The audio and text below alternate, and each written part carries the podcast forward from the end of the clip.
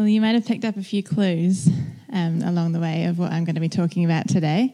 I'm looking at one name of Jesus, um, and it's been mentioned a few times. It's Emmanuel. Only, only one name um, in this passage that we're looking at in the book of Matthew.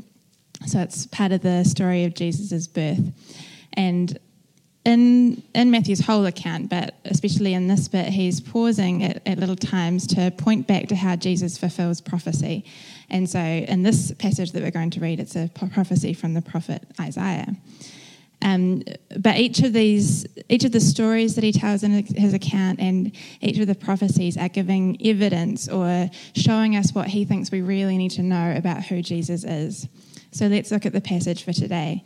Um, if you've got a Bible or an app, or if you want to go to Bible Gateway um, website, you can look up Matthew 1 18 to 25. Sorry, I didn't make a PowerPoint today. This is how Jesus the Messiah was born. His mother Mary was engaged to be married to Joseph. But before the marriage took place, while she was still a virgin, she became pregnant through the power of the Holy Spirit. Joseph, to whom he was engaged, was a righteous man and did not want to disgrace her publicly, so he decided to break the engagement quietly. As he considered this, an angel of the Lord appeared to him in a dream. Joseph, son of David, the angel said, Do not be afraid to take Mary as your wife, for the child within her was conceived by the Holy Spirit, and she will have a son, and you are to name him Jesus, for he will save the people from their sins. All of this occurred to fulfill the Lord's message through his prophet. Look, the virgin will conceive a child. She will give birth to a son, and they will call him Emmanuel, which means God is with us. When Joseph woke up, he did as the angel of the Lord commanded and took Mary as his wife, but he did not have sexual relations with her until the, her son was born, and Joseph named him Jesus. So the Messiah in Jewish understanding was not God. He was a man who was going to be sent by God, anointed by God to save the people. Yet in this passage, we see a few things that Matthew's telling us about Jesus. First is he says, This is how Jesus the Messiah was born. So he's saying, He is the Messiah. Um, he's also saying, Name him Jesus, for he will save the people from their sins. So that's another thing that he will do. And the third name is, Call him Emmanuel, which means God with us. And so, if you were a first century, well, I don't know what you call yourselves actually, if you were a Jew at the time, this would have been really controversial because the Messiah was not meant to be God. He was just meant to be the Messiah, the person saving saving the people. But but he Matthew here is linking it to this prophecy to say Jesus is God with us. And it would have been it would have been absolutely crazy, controversial, like uh, game changing. And I think it was for them, but it should actually be for us too. If we let this really sink in, if we actually understood what it meant for Jesus to be God walking among us, that that is crazy stuff. So at Christmas, we celebrate the time when the creator of the universe, the one who hung the stars, who set ecosystems in motion, who wrote our DNA, who gave us our breath, he stepped into creation as one of us, God with us. And you might have heard those words a few times before in your life, or it might be a completely new concept to you. But either way, it's easy. It's really easy to say God with us. It's just three short words, really little, rolls off the tongue easily. But to actually let it sink in and change us and to have bearing on our day to day life, that's a really hard thing to do. So I always like, sorry, every time you get me, you get the big picture. So we always step back and we look at um, at the, at the big story, this in the context of the big story. So we live in a, in a good world, a world made good by a loving God, but then made corrupt by humanity's rebellion. In God's original design, people were made to be with God. We see them walking in the Garden of Eden with God. But humanity's first rebellion, also called sin, was the moment of separation between people and God, between his way and their way, between them and him. The prophet Isaiah spells it out much later in Isaiah 59 2. But your iniquities have made a separation between you and your God, and your sins have hidden his face from you so that he does not hear.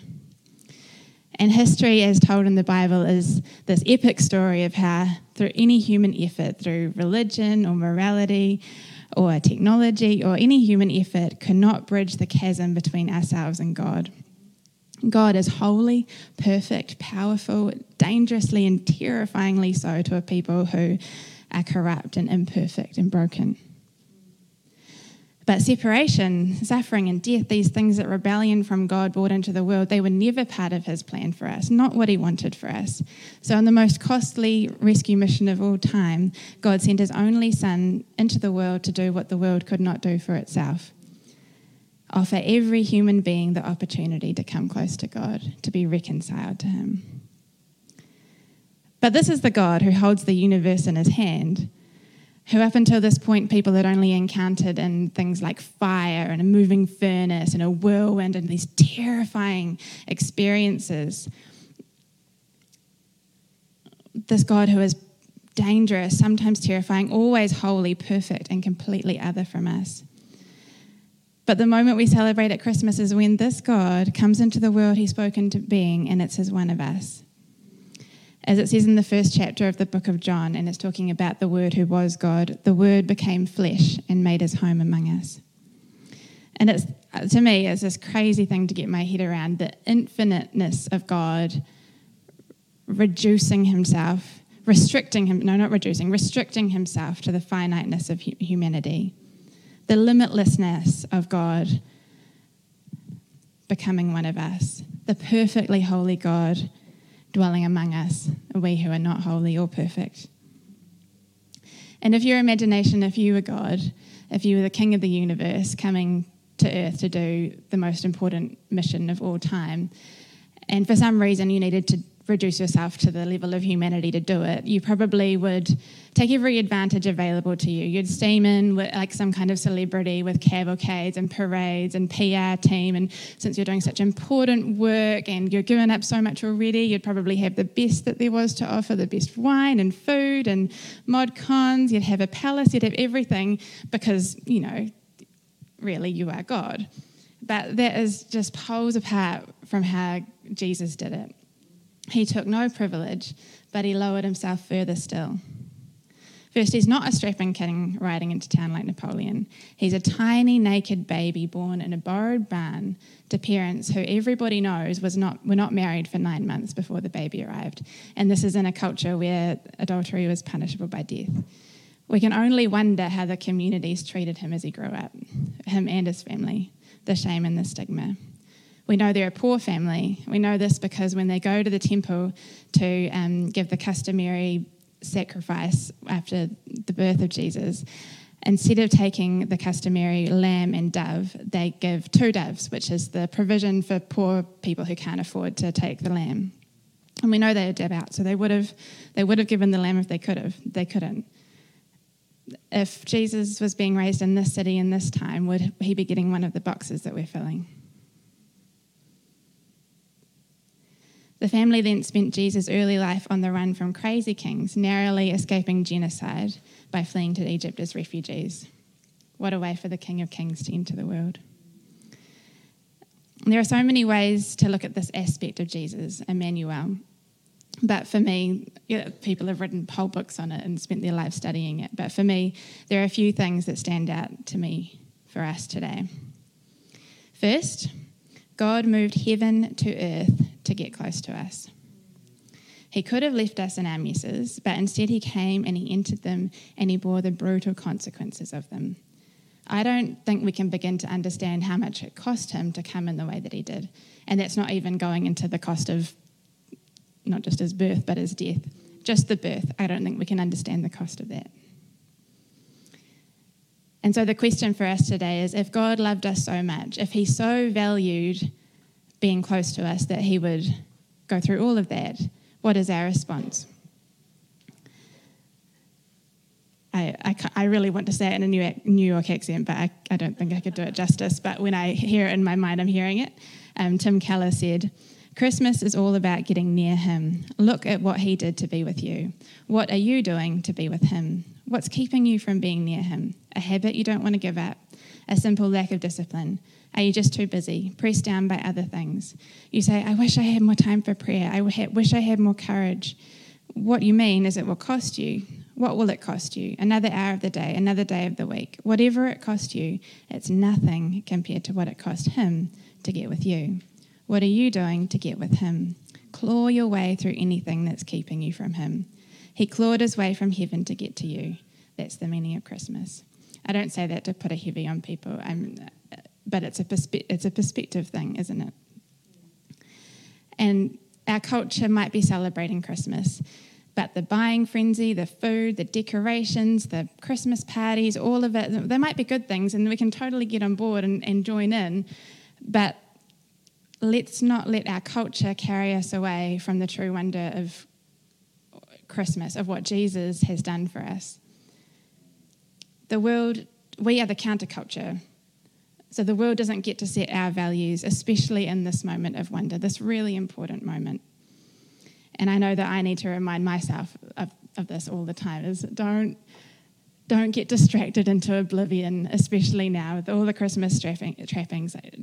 Yeah, I, I think it's it's a vulnerability. Don't get distracted into oblivion. How are we responding to the God who did so much to come close to us? The second thing that, that stands out for me is that when God became with us in Jesus, he wasn't just physically present, but he was completely identifying with the human condition.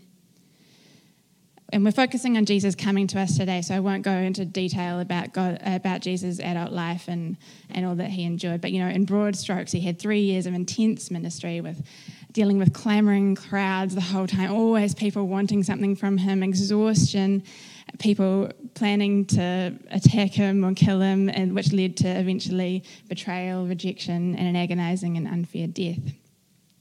All of this to say is that the God that we worship, who, yes, is holy and infinite and perfect, but he does know what it is to be human. Whatever challenge or, fa- or temptation you're facing today, he understands it. He's lived the pain and challenges and temptations that he, we live. He knows. When he says that he is with us, it means that he is with us. These are not cheap words. It was cool that Matt, um, Matt referenced this passage in Hebrews last week as well. Um, in Hebrews 2, I don't know if you're going, it might be quite hard for you to follow it actually, but in Hebrews 2 14 and onwards, it says, Because God's children are human beings made of flesh and blood, the Son also became flesh and blood. For only as a human being could he die, and only by dying could he break the power of devil of the devil who had the power of death. Only in this way could he set free all who had lived their lives as slaves to the fear of dying. Therefore, it was necessary for him to be made in every respect like us, his brothers and sisters, so that we could be, he could be our merciful and faithful high priest before God. Then he could offer a sacrifice that would take away the sins of the people.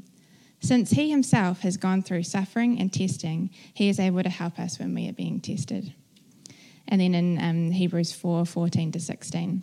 So then, since we have a great high priest who has entered heaven, Jesus, the Son of God, let us firmly hold to what we believe. This high priest of ours understands our weaknesses, for he has faced all the same testings we do, yet he did not sin. So let us come boldly to the throne of our gracious God. There we will receive his mercy, and we will find grace to help us when we need it most. And the reasons for suffering in the world might be impossible for us to understand in the here and now. We might have no idea what God is doing and why. But we can't say that God is remote or unfeeling in our suffering and temptation. He has been through the worst of it so that one day we can be free of it. Jesus understands you and he understands what you are going through right now. He is with you. Thirdly, Emmanuel is God with us. Not just that he sees and knows us, but he is also with us in the sense that he is right here. Not, not just with disciples 2,000 years ago, humanity as a, as a whole, but he is with us. In teaching his disciples, Jesus said, For where two or three are gathered in my name, there I am among them. And then when he was commissioning them at the end, he said, And be sure of this, I am with you always, even to the end of the age. God with us. God is with us. We are the people gathered in his name, the ones whose identity have been defined by following Jesus. And he promises to be with us even to the end of the age, not because any of us have a Middle Eastern man shadowing us, but because he has sent his Holy Spirit to live in his believers. We are temples of his Holy Spirit, dwelling places for God with us. Imagine if we really lived like we believed that. Really knew it, like really took it to heart. How would it change the way you think about what you're doing tomorrow? The relationship in your life that's hard. God with us, what would that mean for that relationship? The worries that niggle in the back of your mind. The little choices you make every day about how you spend your time and your money and your thoughts. How would it change God with us? How would that change how we pray? I think humans are particularly susceptible to being deceived about this, to hearing lies about that God has somehow abandoned or neglected us, that He has turned away from us or forgotten us, to somehow take on the idea that we're so uniquely or especially bad that He has walked out on us, me particularly. And I don't know why sometimes it feels like He's close to us, and sometimes it feels like He's far away, and sometimes it feels like He's just not there at all. I don't have a fix for those feelings, even though I wish I did. But I do know that He hasn't left us high and dry, even in those feelings. We have the Holy Spirit in us. And if you have the gift of tongues, then you have this um, kind of like a shortcut connection. It's a tangible reminder of God's connection with you.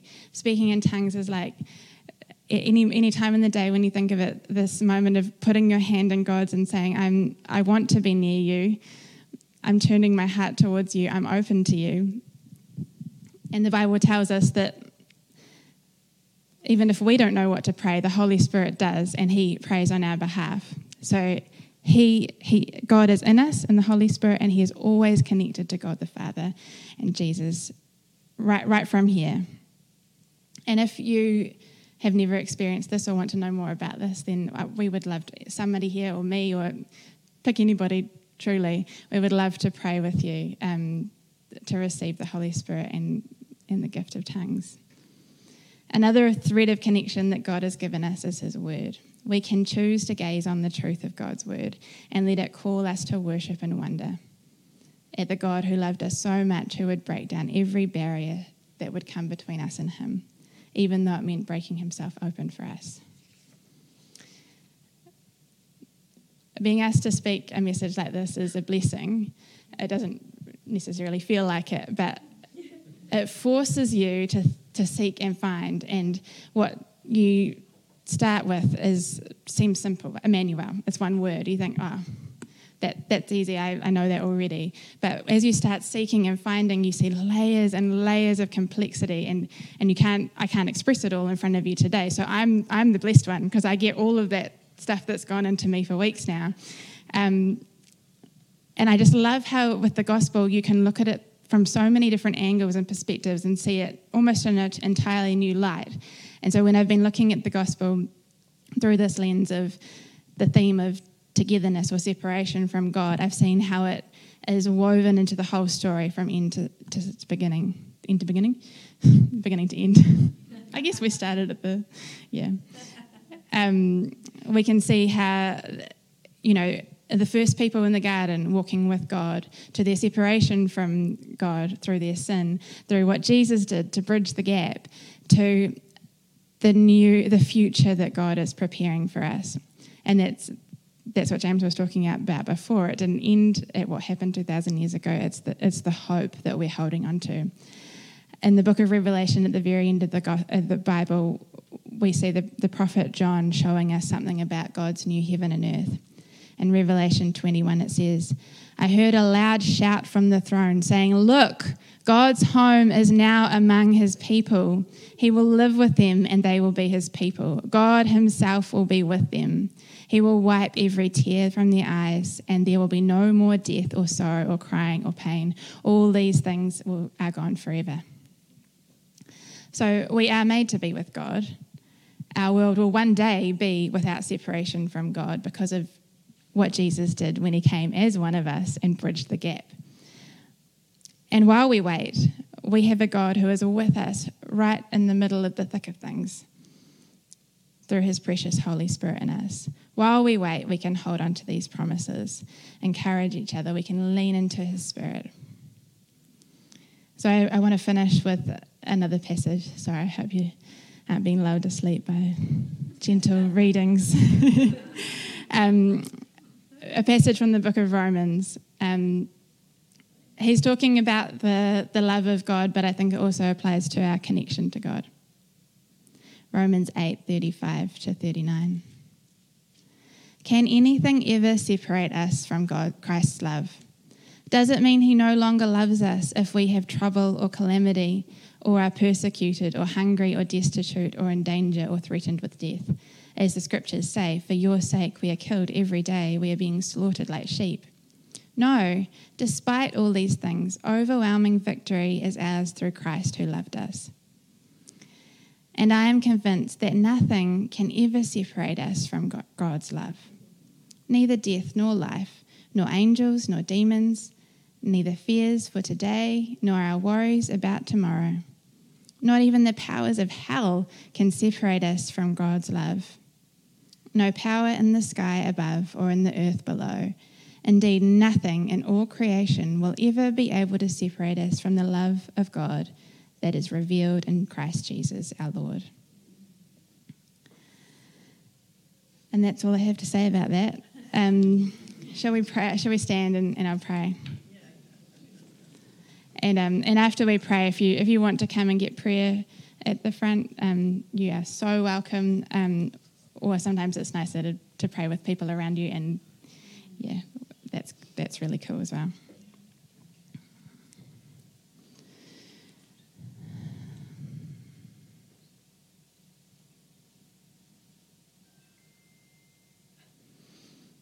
Oh, thank you, Jesus. Thank you, God the Father. Thank you, Holy Spirit, that you are with us. Thank you for all that you did to come close to us.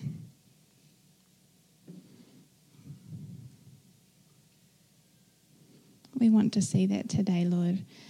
We've, we've heard words, but we want to encounter you, the word. Come, Holy Spirit.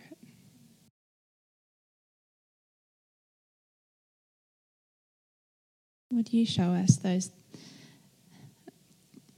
the way that you are with us? in our lives today.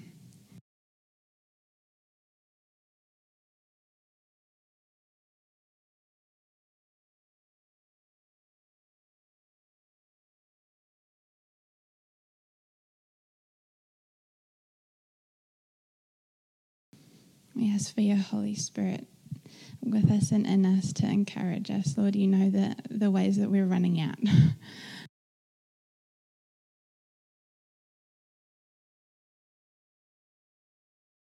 Thank you that being with us means you understand us.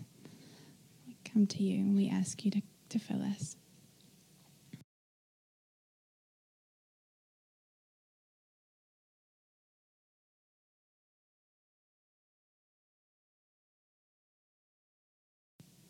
And we worship you, Lord, because what you've done is amazing.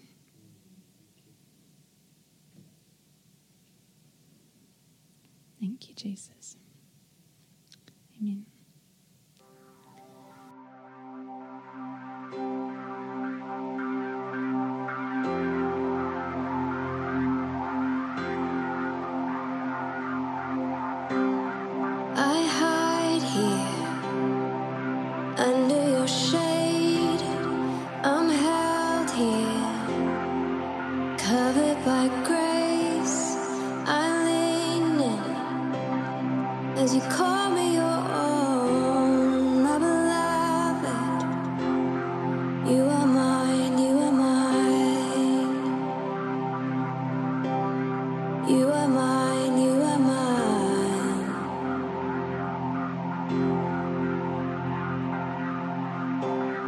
No striving and no mask to wear, no pretending,